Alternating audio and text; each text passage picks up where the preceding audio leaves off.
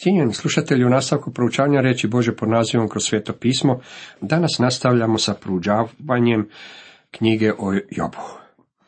Osvrćemo se na 23., 24. i 25. poglavlje. Poslušajmo 23. poglavlje. Job progovori reče, zar mi je i danas tužaljka buntovna? Teška mu ruka iz mene vapaj nudi. O, kada bi znao kako ću ga naći do njegova kako dopreti prijestolje. Pred njim parnicu svoju bih razložio, iz mojih bih usta navrli dokazi. Rad bih znati što bi mene odvratio i razumjeti riječ što bi je rekao. Zar mu treba snage velike za raspru? Ne, dosta bi bilo da me on sasluša. U protivniku bi vidio pravedna i parnica moja tad bi pobjedila. Na istok krenem li, naći ga ne mogu. Pođem li na zapad, ne razabirem ga. Ištem na sjeveru, ali ga ne opažam. Nevidljiv je ako se k njemu k jugu okrenem. Pa ipak on dobro zna put kojim kročim. Neka me kuše, čist ko zlato ću biti. Noga mi se stopa njegovih držala, putem sam njegovim išao ne. Slušao sam nalog njegovih usana, pohranih mu riječi u grudima svojim. Ovo je Jobov sedmi odgovor. Ovo je sedmi put da Job odgovara svojim prijateljima. I u tome prepoznajemo njegovu duboku čežnju za Bogom. On bi želio svoj slučaj iznijeti pred Bogom. Počinje osjećati kako prolazi kroz sito i rešeto Božih ispitivanja, ali jednako tako i da će ga Bog sprovesti kroz sve ove kušnje koje su ga snašle. Job progovori reče, zar mi je i danas tužaljka buntovna? Teška mu ruka iz mene vapaj budi. Job kaže, vi ste momci vidjeli u kakvom se stanju nalazim i čuli ste moju tužaljku. U stvari, moje je stanje teže nego što izgleda i teže je od onoga što ja umijem riječima iskazati. O, kada bih znao kako ću ga naći, do njegova kako dopreti prijestolja. Job ima neodoljivu želju doći u Božu prisutnost. Bilo bi predivno da su njegovi prijatelji znali kako ga privesti prijestolju milosti. Njemu nikako nije bilo potrebno prijestolje suda, ondje je već bio. Osim toga, već je bio u šupi gdje je primio svoju disciplinsku mjeru, u to nema sumnje. Sada mu je potreban netko, to ko će ga znati dovesti u Božju prisutnost. Pred njim parnicu svoju bih razložio, iz mojih bi usta navrli dokazi. Job kaže kako želi otići u Božju prisutnost kako bi ondje branio svoj slučaj. Dragi prijatelji, nitko od nas ne može otići k Bogu i braniti se. Svi mi moramo doći pred Boga i izjasniti se da smo krivi pred njim. Svatko od nas je kriv. Vidjet ćemo da kada Job konačno stigne u Božju prisutnost, ondje nije branio svoj slučaj. U potpunosti će primijeniti pjesmu koju je do tada svirao. Rad bih znati što bi meni odvratio i razumjeti riječ što bi je rekao.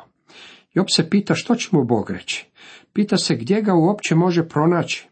Uvjeravam vas da svaki čovjek koji u svome srcu ima iskrenu želju pronaći Boga, taj će ga stvarno i pronaći. Bog će mu izići u susret. Zar mu treba snage velike za raspravu? Ne, dosta bi bilo da me on sasluša. U protivniku bi vidio pravedna i parnica moja tad bi pobjedila. Na istok krenem li, naći ga ne mogu. Pođem li na zapad, ne razabirem ga. Ištem na sjeveru, ali ga ne opažam. Nevidljiv je ako se k jugu okrenem. Bog ne možemo Boga pronaći, trčkarajući unaokolo. On je blizu, bliže od ruke, bliže od daha. On je odmah tu uz vas. Job nam govori kako je išao ovamo i onamo kako bi pronašao Boga. Pa ipak on dobro zna put kojim kročim. Neka me kuša, čistko zlato ću izići. Ovdje je na Jobovu dušu počelo padati svjetlo. Nalazim se na kušnji i to s određenim ciljem. Ne znam o čemu se radi i ne razumijem baš sve. Međutim, Bog to upotrebljava u mom životu. Dragi prijatelji, jeste li u vlastitom srcu i u vlastitom životu otkrili da nevolje utvrđuju vašu vjeru? Jeste li otkrili da vam one daju moralni karakter kojeg ranije niste imali? Jeste li okusili Božju snagu i utjehu o olujama vašeg života? Bog nam nikada nije obećao da ćemo izbjeći olujama, ali je obećao da ćemo stići do luke. Meni je to sasvim dovoljno. Noga mi se stopa njegovih držala, putem sam njegovim išao ne skrećući. Slušao sam nalog njegovih usana, pohranih mu riječi u grudima svojim.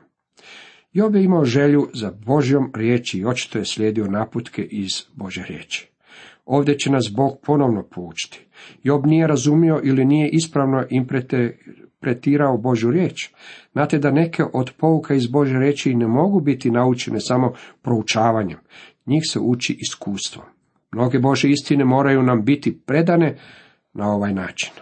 Kako se Jobov odgovor nastavlja i u 24. poglavlju vidjet ćemo da postaje mnogo riječiv. Elifas ga je pozvao, s Bogom ti se sprijatelji. Tako je Job izrazio svoju želju da pronađe Boga. Job ga poznaje kao izbavitelja, tako ga je i oslovio. Međutim, Job ne razumije ono što mu se događa, pa mu je potrebna utjeha, pomoć i svjetlost neba, što od svojih prijatelja nikako nije primio. Elifas je također napao Joba pokušavajući istražiti neki prikriveni grijeh za kojeg je smatrao da se nalazi u životu njegovog prijatelja. Ovakav postupak imao je i stanovit učinak na Jobu. Naime, on je još jače počeo braniti samoga sebe. U stvari to je uzrokovalo da postavi jedno pitanje. Zašto je Bog tako zahtjevan sa mnom? On očito oprašta onima koji su pravi grešnici i koji griješe sasvim otvoreno. U tome se sastoji njegova tvrdnja u 24. poglavlju. Poslušajmo. Zašto svesilni ne promatra vremena, a dane njegove ne vide mu vjernici? Bezbožnici pomiču granice, otimaju stado i pasoga.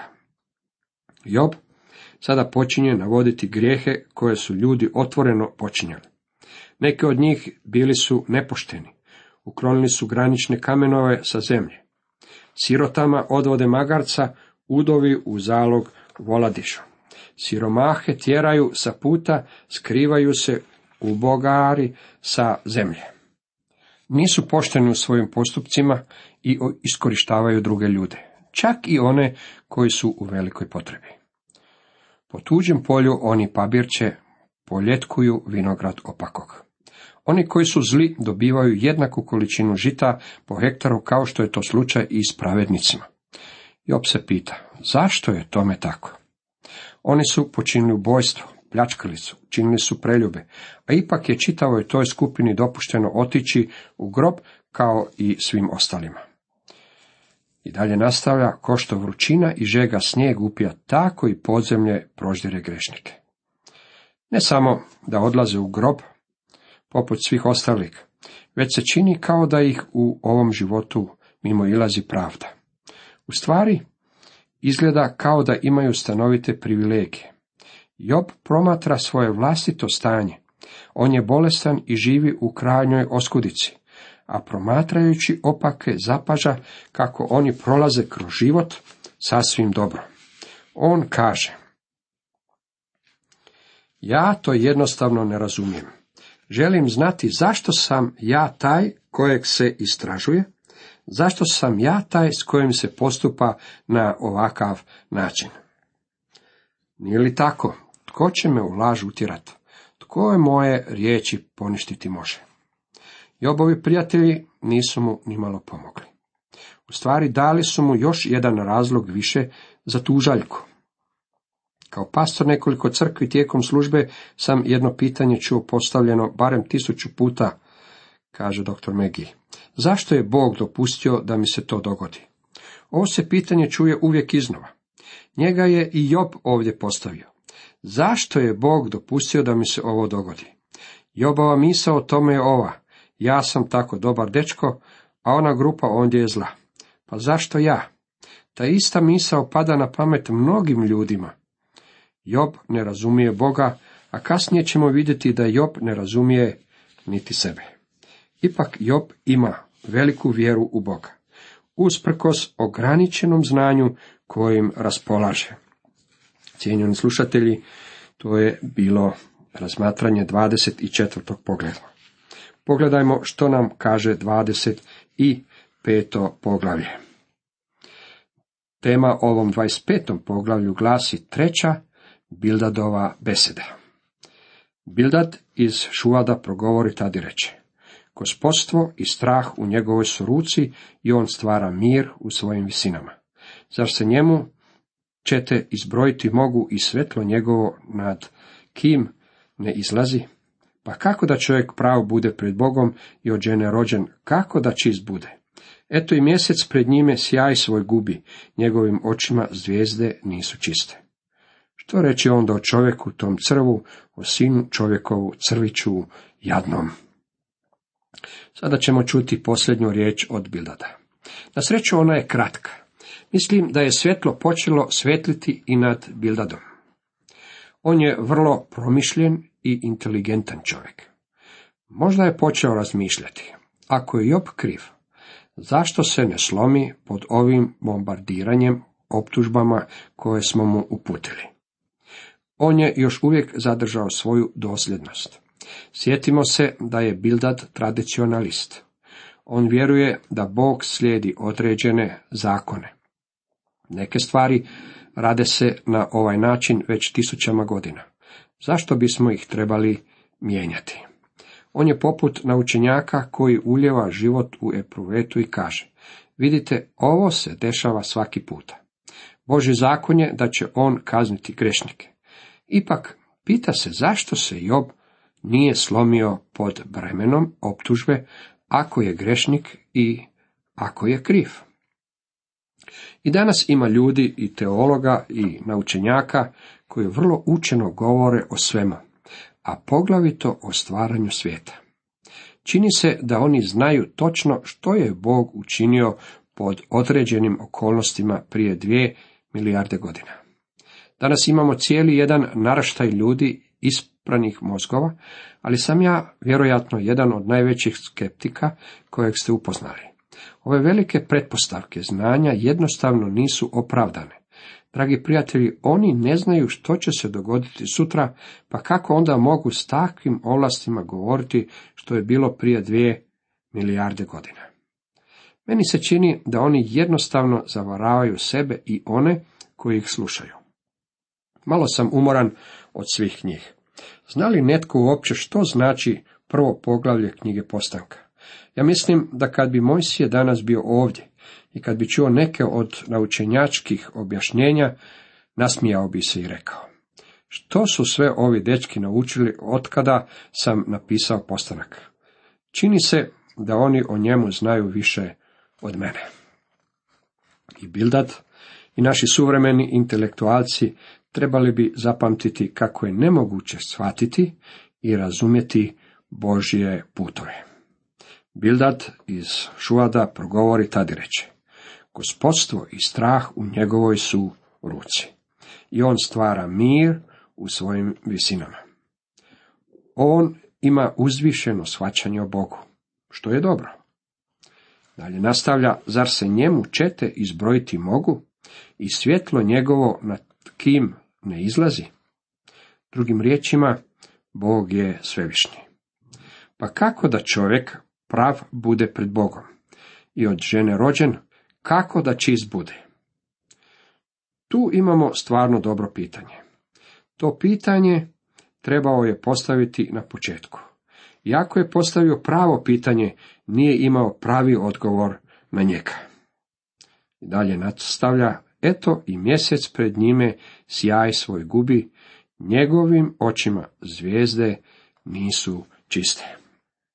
Sada smo se već stigli do mjeseca i shvatili da nije baš pretjerano čist. Prekriven je prašinom i pljavštinom, vulkanskim pepelom i nije baš najljepše mjesto za piknik. Gore nije baš tako romantično kao što je to dolje na zemlji kada mjesec svijetli. A vi ste po prvi put izašli s vašom djevojkom. Čini se da niti Mars nije mnogo čišći. Zvijezde nisu čiste u njegovim očima. Što reći onda o čovjeku, tom crvu, o sinu čovjekovu crviću jadnom? Ima ljudi koji se ne vole suočavati s ovom istinom. Ja volim.